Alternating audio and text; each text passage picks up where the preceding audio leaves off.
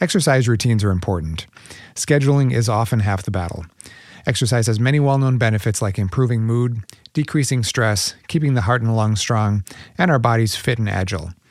It also detoxifies and cleanses our fluid and organ systems, much like a regular oil change. Long term, these combined effects improve our energy and stamina, allowing us to do more of the things we love to do without feeling fatigued.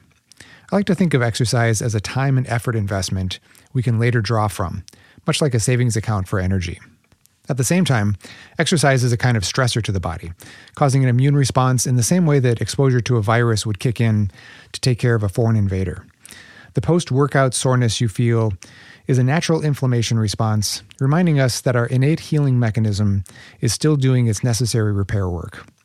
The more intense the exercise session, the more time and energy it takes for tissue repair and system recovery. Over time, however, this repeated engagement allows our system to become better and more efficient, having done the same job over and over again. This means the same workload gets easier to recover from, and we start to avoid soreness altogether, until, of course, we intensify our workout. It can be quite exhilarating to explore our body's potential, and even addictive at times. But all this challenging of the body can have a downside. Overtraining is something that can sneak up on you, but there are obvious signs to look for heaviness in the arms and legs, breathing that feels more effortful, and stiffness in your back, hips, and shoulders that only loosens up while you're exercising, then slowly returns. Or soreness that doesn't subside even after two days post workout. These are all signs that your body is not recovering properly. While it may seem counterintuitive, there are times when rest is the best way to return your body to a proper state of physical fitness. Overly tight muscles are weak muscles, and inflammation, while a natural part of recovery process, can become your enemy if you don't allow for enough recovery time.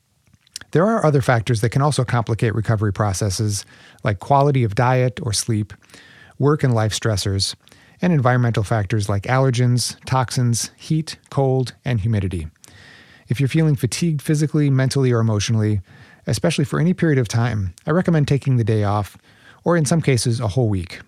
Exercising a depleted system repeatedly can do more harm than good, sometimes causing damage to your heart, lungs, kidneys, and adrenals.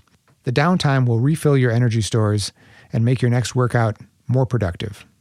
Other things you can do to support recovery processes are massage, acupuncture, gentle yoga, saunas, cold and hot baths, and extra sleep. You might also try daily 20 minute naps, especially if you're training for an event or preparing for a big energy output of any sort. This happens to be a regular part of my wellness program.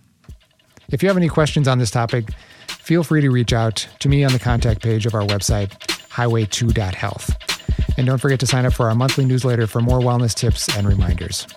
This has been your two minute tune up. Thanks for listening. Be well, my friends.